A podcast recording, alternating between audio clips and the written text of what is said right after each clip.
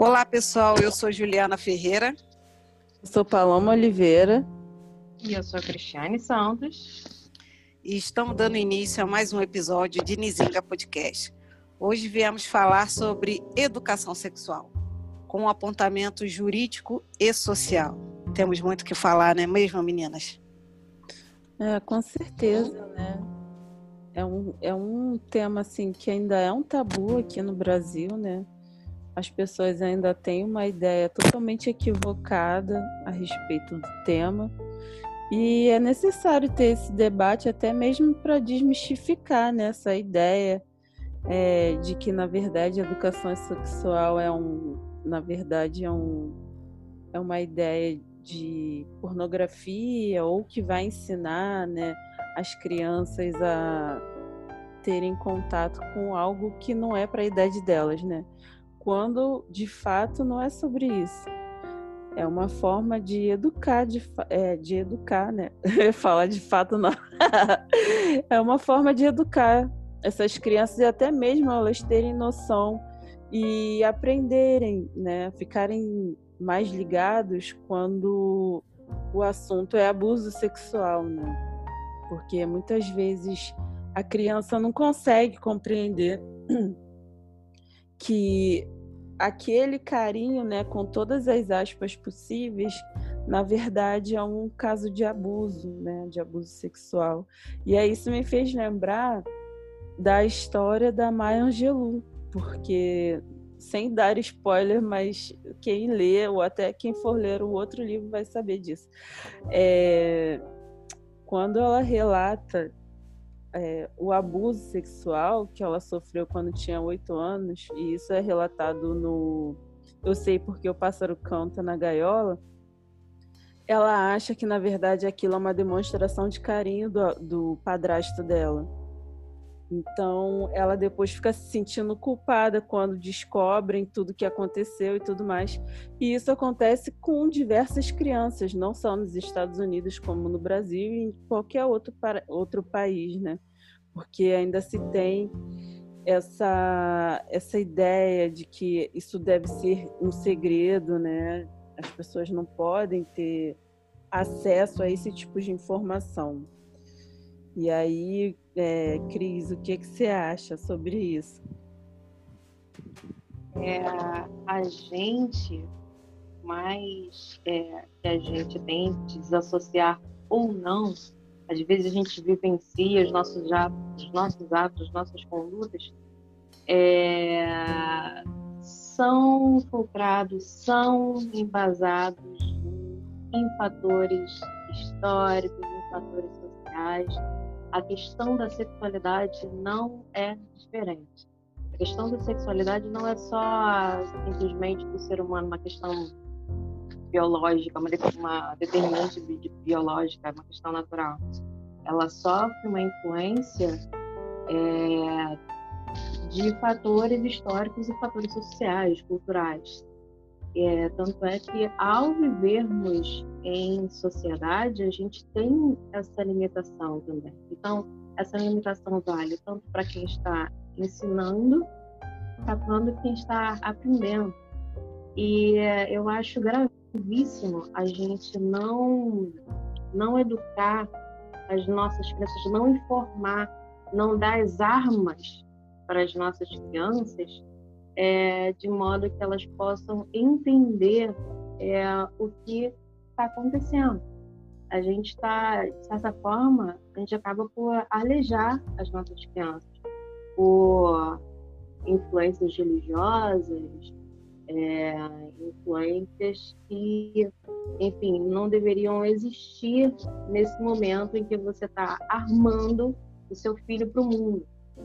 A questão né, é exatamente essa, não é? Concorda? Sim, claro, concordo sim com tudo que vocês vêm trazendo, até porque quando a gente fala de educação sexual, a gente traz isso dentro dessa exterior, esto, ih, dos, dos fatos históricos, senão não vai sair. E não tem como a gente não trazer isso dentro de um patriarcado, dentro de um colonialismo, dentro de um machismo, né? Efetivo de domínio de corpos. né? Então assim, que lucra, né, através dessa dessa falta de conhecimento, né? Então a educação sexual ela perpassa por essas necessidades, né? De a gente conhecer o nosso corpo, é, ter as nossas responsabilidades sobre ele para poder identificar as, as, violações, as tentativas, né? Ou, ou até mesmo as realidades de violações que acabam acontecendo. E como vocês bem trouxeram, né, isso a partir da, da criança faz todo sentido dentro do desenvolvimento da pessoa, né? Porque nesse sentido a gente não, não, não, não pode só segurar nenhum gênero, porque a educação sexual ela tem a sua necessidade em todos os gêneros, mas até chegar à fase adulta.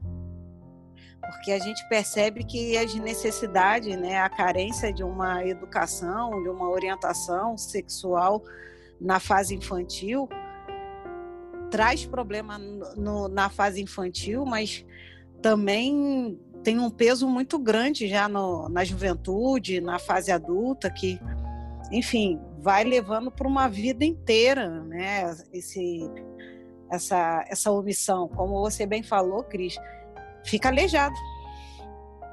Fica aleijado porque acho que assim o aleijamento acaba até parando aí, né? Nesse momento de aleijamento e aí vai além do aleijamento porque são doenças, são trazem alguns resultados que não foram é, quistos, né? Como gravidez eh, nesse sentido, não que a gravidez seja ruim, mas por falta da orientação.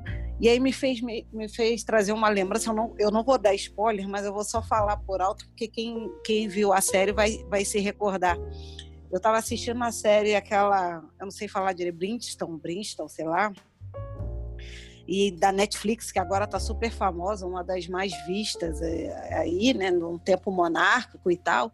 E uma das personagens para não, não, não, identificar diretamente, ela questiona para a mãe exatamente isso, por causa exatamente dessa falta de, de orientação sexual e quando ela contrai um matrimônio, ela fica perdida. Então, isso é um do, uma das questões. Né? Então, a gente fala da educação sexual, a gente fala de vários atravessamentos, né, Paloma? É, e você citou uma questão assim bem importante, né?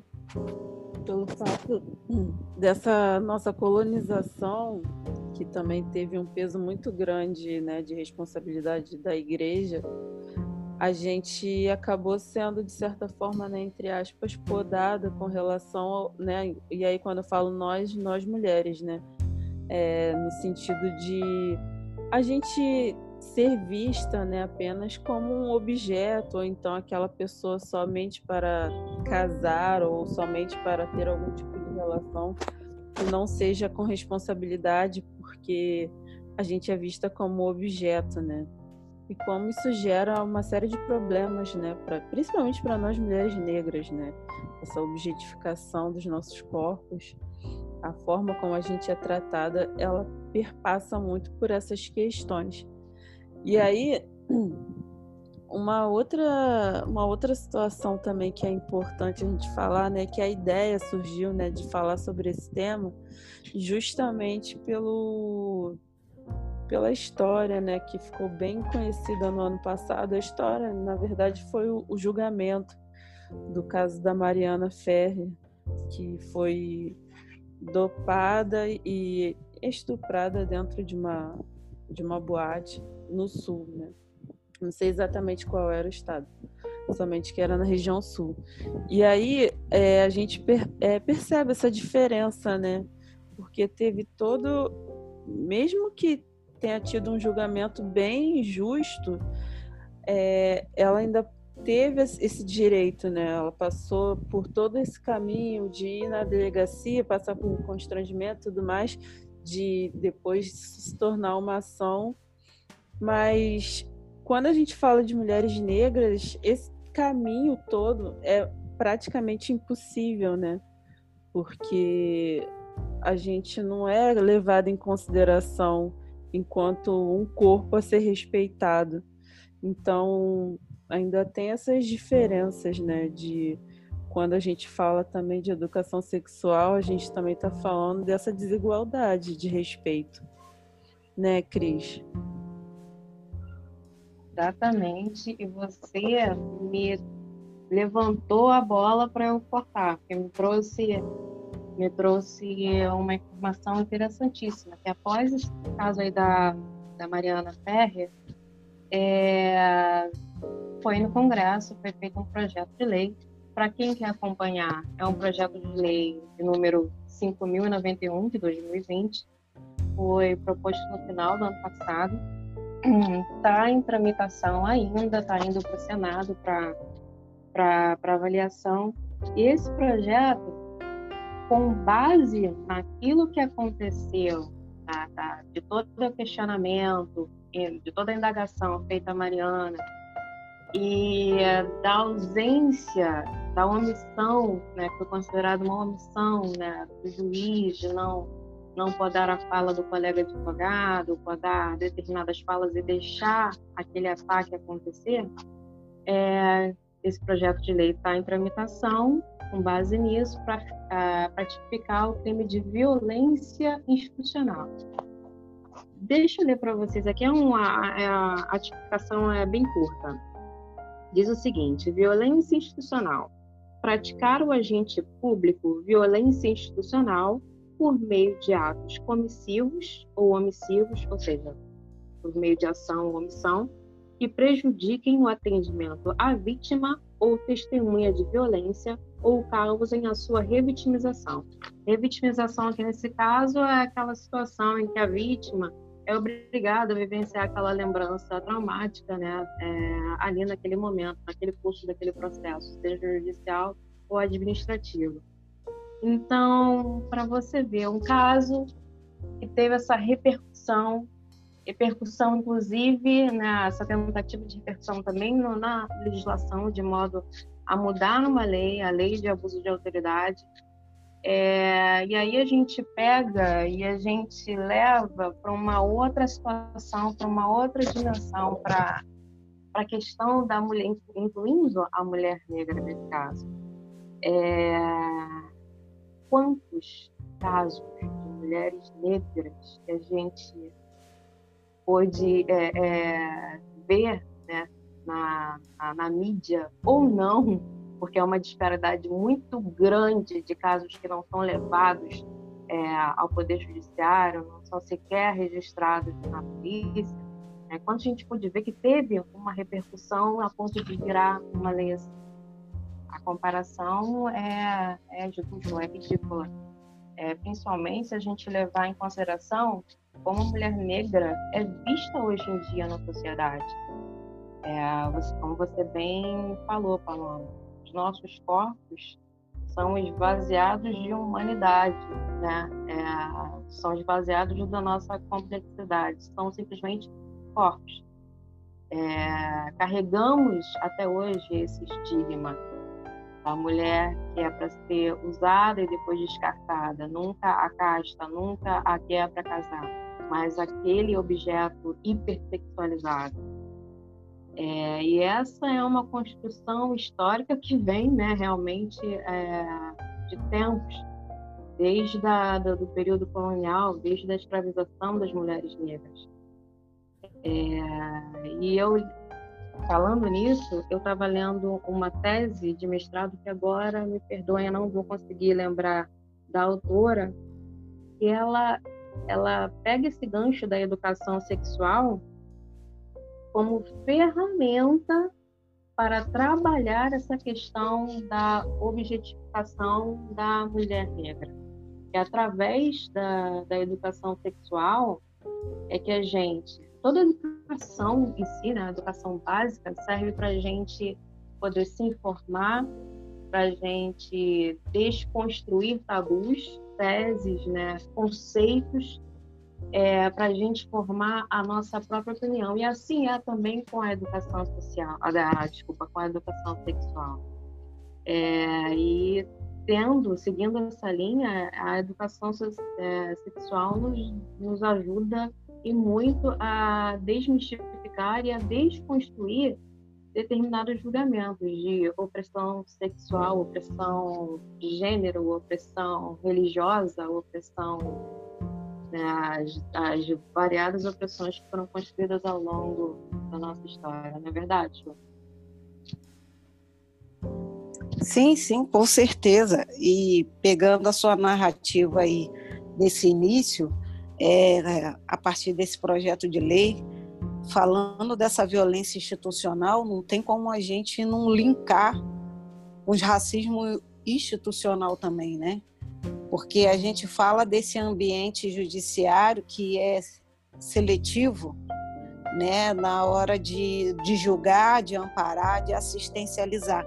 Então a gente percebe que essa educação sexual, que é claro que ela tem que existir dentro da casa, né, dentro de um, de um lar, mas ela precisa também estar presente em vários órgãos, né?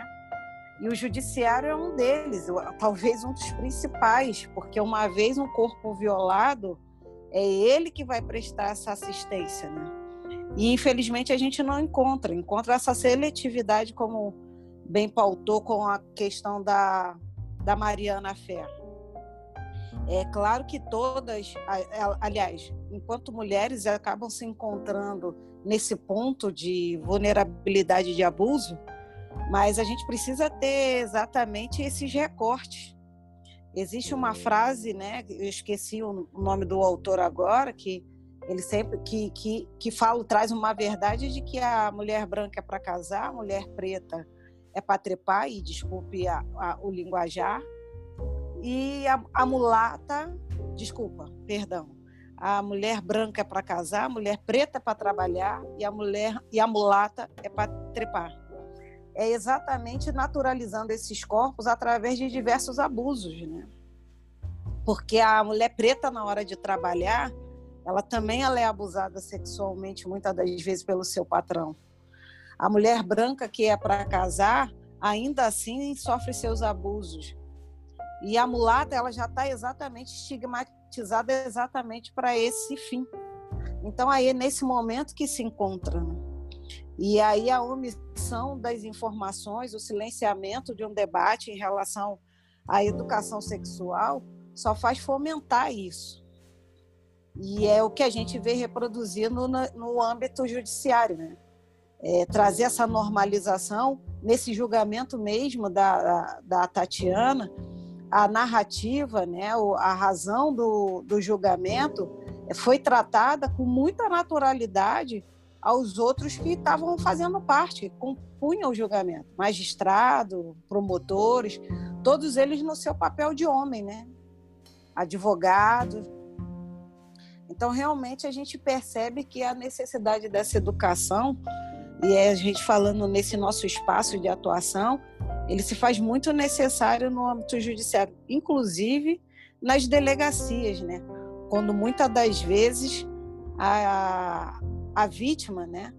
Ela se sente até temida de, de, buscar essa assistência, porque ao chegar lá ela não sabe se vai ser é, assistencializada, se ela vai ser atendida ou vai ser posta em dúvida, já por tanta naturalidade, né, Paloma? É, você tocou num ponto muito importante, né? Muitas vezes as mulheres acabam desistindo de recorrer à delegacia, né, e aos seus direitos, consequentemente, por conta de todo o preconceito que ela muitas vezes pode sofrer, já que normalmente as delegacias são compostas, né, por homens. E aí tem essa, a delegacia da mulher, mas mesmo assim ainda continua sendo um lugar de constrangimento, né? E, e assim, não necessariamente a gente está falando de um caso de educação sexual e tudo mais, de problemas que são enfrentados nessas situações, né? De quando você precisa recorrer. Mas às vezes é, você, sei lá, é, foi furtada e aí você já é constrangida, né? Você já é posta à prova se você for negra que você realmente foi furtada. E aí imagina um caso onde uma mulher foi estuprada, né? Que é mil vezes pior, onde ela já está ali com o psicológico totalmente abalado e vai ser a palavra dela contra quem está atendendo, né? E então já tem todo esse estigma de que ela provavelmente é uma pessoa que não está é, falando a verdade. Então gera todo um agravamento aí no, nessa questão psicológica e que muitas vezes faz com que a mulher acabe desistindo né, de recorrer aos seus direitos. E, e como isso também acaba gerando um grande problema, né? Já que a pessoa desiste de algo que é o direito dela, né? Já que a delegacia ela existe, né, para esse sentido e posteriormente a justiça no sentido geral é justamente para que seja garantido minimamente a justiça social daquele da pessoa, né, da sociedade como um todo. Então, se ela não pode contar com esses meios, né, com essas instituições, como que a gente vai promover minimamente aí a garantia de direitos, né, da pessoa? ela fica já sem motivação, né? E, e, isso influencia muito também posteriormente, porque se ela não acredita na justiça, ela não vai ter razão para recorrer posteriormente, caso necessite, né? Não que seja um caso recorrente de abuso, mas como ela não acredita que aquela instituição é digna, né, dela ir ali recorrer, ela vai se sentir desmotivada até por uma situação mais simples, como se fosse, sei lá, esse caso que eu falei de furto, né? E aí me fez lembrar também um caso que foi de uma mulher que estava em Madureira, né, que é um bairro aqui do subúrbio, e não foi um caso de abuso, mas ela foi acusada de furtar uma loja de roupa quando na verdade ela já estava até em outra loja. E aí, quando ela foi à delegacia, que tem, que é mais próxima daqui, ela ainda por cima foi acusada de furto. E assim, a situação reverteu para ela, né? E aí, como que a gente faz com que essa pessoa tenha, é, dê credibilidade a essa instituição? Se ela saiu dali como culpada, quando na verdade ela não tinha nada a ver com a situação, sabe? Então a gente precisa ainda pensar formas de melhorar esses atendimentos, de criar, não sei, um curso ou algo do gênero para que as pessoas sejam treinadas, né, de forma que elas essas pessoas são seres humanos também, né? Quando a gente fala de pessoas negras, para que ela possa ter os seus direitos garantidos sem sofrer qualquer tipo de constrangimento. Né, Cris? É verdade. E, assim, na sua fala me trouxe uma, uma continuação da, da, de um pensamento. É, chega a ser irônico, para não usar outra palavra, a, a que uma mulher negra seja descreditada, é, principalmente nesse, nesse tema que a gente está falando, é, a respeito de acontecimento de uma violência, de um estupro, enfim.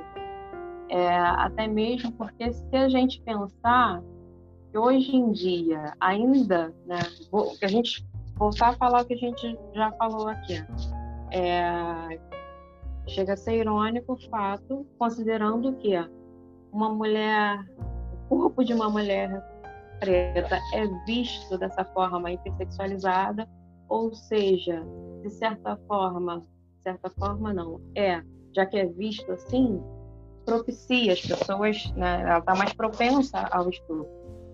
Se a pessoa, se o homem já vê dessa forma, já identifica, já olha para a mulher preta, identifica como um corpo a ser usado, um objeto, uma coisa, então, é, é, não deveria haver essa descrença, essa, des, né, essa tirar o descrédito de uma mulher que no momento que ela leva ao poder judiciário, ela não está querendo aparecer, não está querendo, ela não queria se expor, não queria estar tá nem ali, não, tá querendo, não queria estar tá passando por essa situação.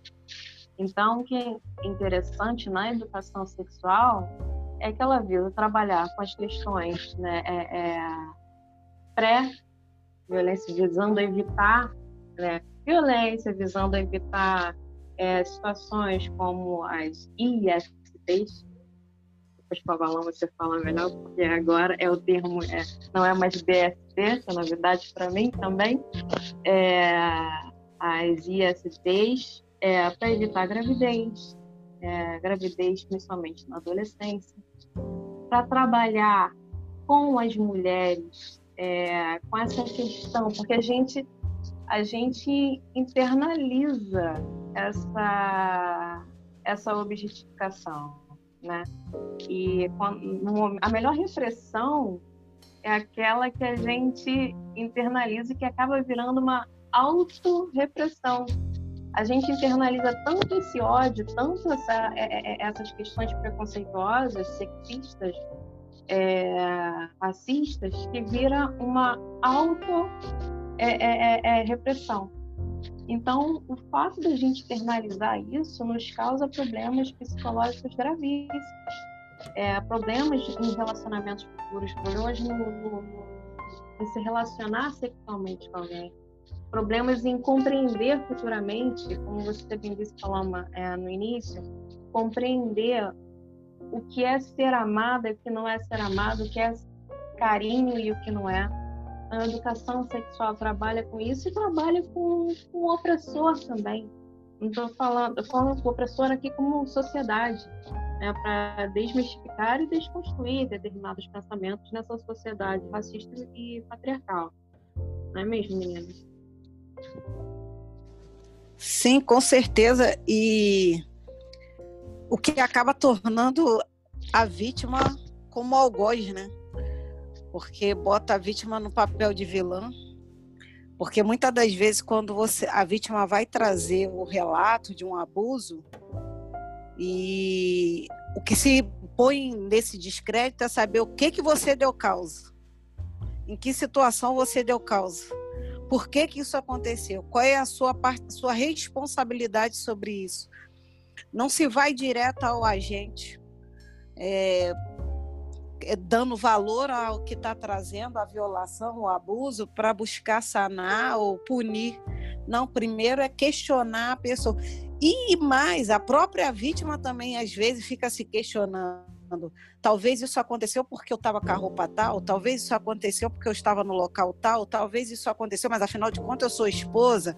Não, mas isso aqui aconteceu, ele está no seu direito e tantas outras realidades, né? Porque às vezes a gente está falando diretamente no, no quesito feminino, mas tem violações é, de meninos, né, jovens também nesse sentido, que se sentem envergonhados de passar para o pai, para a mãe. Então, essa questão da educação traz exatamente que essa interna, internalização, como foi dito, para que, ao se conhecer, também saiba apontar e não achar que você que é o culpado, né? Então você tira a responsabilidade do agente e, e põe em si. E já sabendo que a sociedade, né, opressora, ela já vai fazer isso, né? Numa delegacia, num julgamento, se chegar ao julgamento, que como foi bem lembrado, num, num, numa situação como essa da Mariana Fer, se fosse uma mulher preta, a gente não sabe se chegaria na, em tal fase processual de julgamento. A dificuldade é a de romper, principalmente a, a, o registro, que dirá chegar numa fase processual como essa. Então, a gente sabe o quanto de caminho a gente ainda precisa percorrer dentro dessa educação sexual. Mas, reforçando, tirar, desconstruir exatamente o, a vítima como culpada, né? de inverter a situação dentro da, dessa necessidade. Então, a educação sexual vem trazer também a pessoa se conhecer a partir de quem, de que qual o espaço que ela ocupa, de como é vista, de como ela é vista dentro de uma sociedade, né? Então, assim, sendo cada vez mais real e urgente o debate, o diálogo. Eu falo a partir de uma geração que, obviamente, eu não tive um diálogo sexual dentro da minha casa e nem, e nem na escola. Mas a gente vê que isso se faz necessário e se a gente hoje tem esse espaço, A gente precisa estar tá fazendo essas mudanças, né? Acho que é bem por aí, né? É, Cris, Cris é mole. Ju, você tocou num ponto muito importante, né, dessa questão da culpa. Muitas vezes as pessoas que passam por isso se acham culpadas, né? E como isso é mais traumático ainda. E aí é, ainda tem uma outra questão também. Normalmente a gente fala do ponto de vista da mulher, mas isso não é um caso somente, né, que acontece com mulheres, né? É, são situações que acontecem com meninos e homens também. E que, se para gente ainda é um tabu muito grande, para quem é homem ou menino, eu imagino que seja mais intensificado ainda. Porque se tem essa ideia de que o homem tem que ser viril, né, de que ele tem que ser forte, de quase de ferro, né? E aí passar por uma situação como essa deve ser algo muito complicado e eu acho que pessoas que passam por isso devem procurar ajuda, tanto é, assim que passou por essa situação, procurar um posto de saúde para fazer exames, né, para tomar um coquetel que é, é, que isso é o que eles informam, né, durante 72 horas já procurar para evitar, né, é, problemas de saúde futuros e tudo mais. E procurar também ajuda psicológica, né? Para que isso não seja algo que fique ali né, tão traumatizado, deixe a pessoa tão traumatizada a ponto de isso influenciar na vida, tanto amorosa quanto vida de trabalho, ou seja lá o que for, né? E não deixem né, de procurar ajuda, de procurar instituição também, que é necessário que a gente faça alguma coisa diante de uma situação como essa, né? Né, Cris? Exatamente. E, assim, toda mudança vem com uma luta, né? É, como minha mãe diz, não se pode fazer uma omelete sem quebrar os ovos. Então, por mais que a gente tenha um poder judiciário desta forma, delegados, delegacias, agentes, né, que parecem que ainda não têm um certo preparo, um certo discernimento na forma de tratar a vítima, é, ainda, apesar disso tudo, não deixe realmente de reclamar.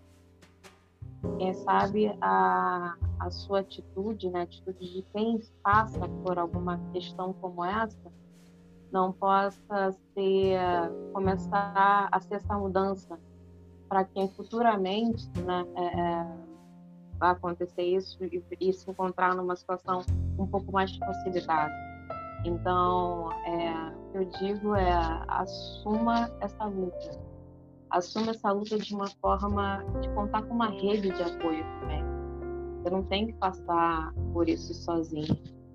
É, procure advogados especialistas que vão saber não só como te auxiliar é, juridicamente, mas também vão saber tratar você né, no trato.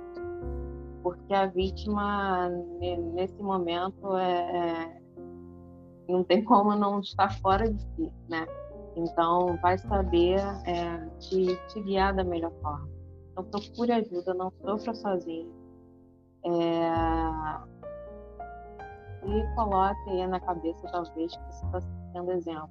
Eu sei aqui que nesse caso, da, da Mariana Ferro, que gerou um projeto de lei, que ainda não é lei, é projeto de lei, é, tem toda uma questão né, de uma, uma mulher branca, mas uma mulher branca que também sofreu. Eu sei que para negras é mais diferente, mas não deixa, ainda assim, é, quebre, quebre esses ovos, não, não se silencie, não deixe o opressor livre, porque o que ele fez com você, ele pode estar fazendo futuramente com outra pessoa. É isso. É, é, eu, só, eu só quero só encerrar a, a, minha fala só com dois pontos que me fez lembrar muito. Não silencie e denuncie sempre. É isso, menina. É. Bom dia, boa noite, boa madrugada. Obrigada. Quem estiver ouvindo. Obrigada, gente. Pois é, né? Boa. Exatamente. Se você não, não nos segue nas mídias, é, mais especificamente no Instagram, tá perdendo coisa, tá? Pois é. Tem postagem cotidiana ali, rotina. Isso aí. postagem, nossas informações. Nos siga lá. Inclusive, a gente posta também é, quando, quando é liberado um episódio. Então, nos siga no Instagram, arroba Podcast. Siga-nos. Tchau. Tchau, gente. Um beijo, um abraço. Até a próxima. Prazer. Até.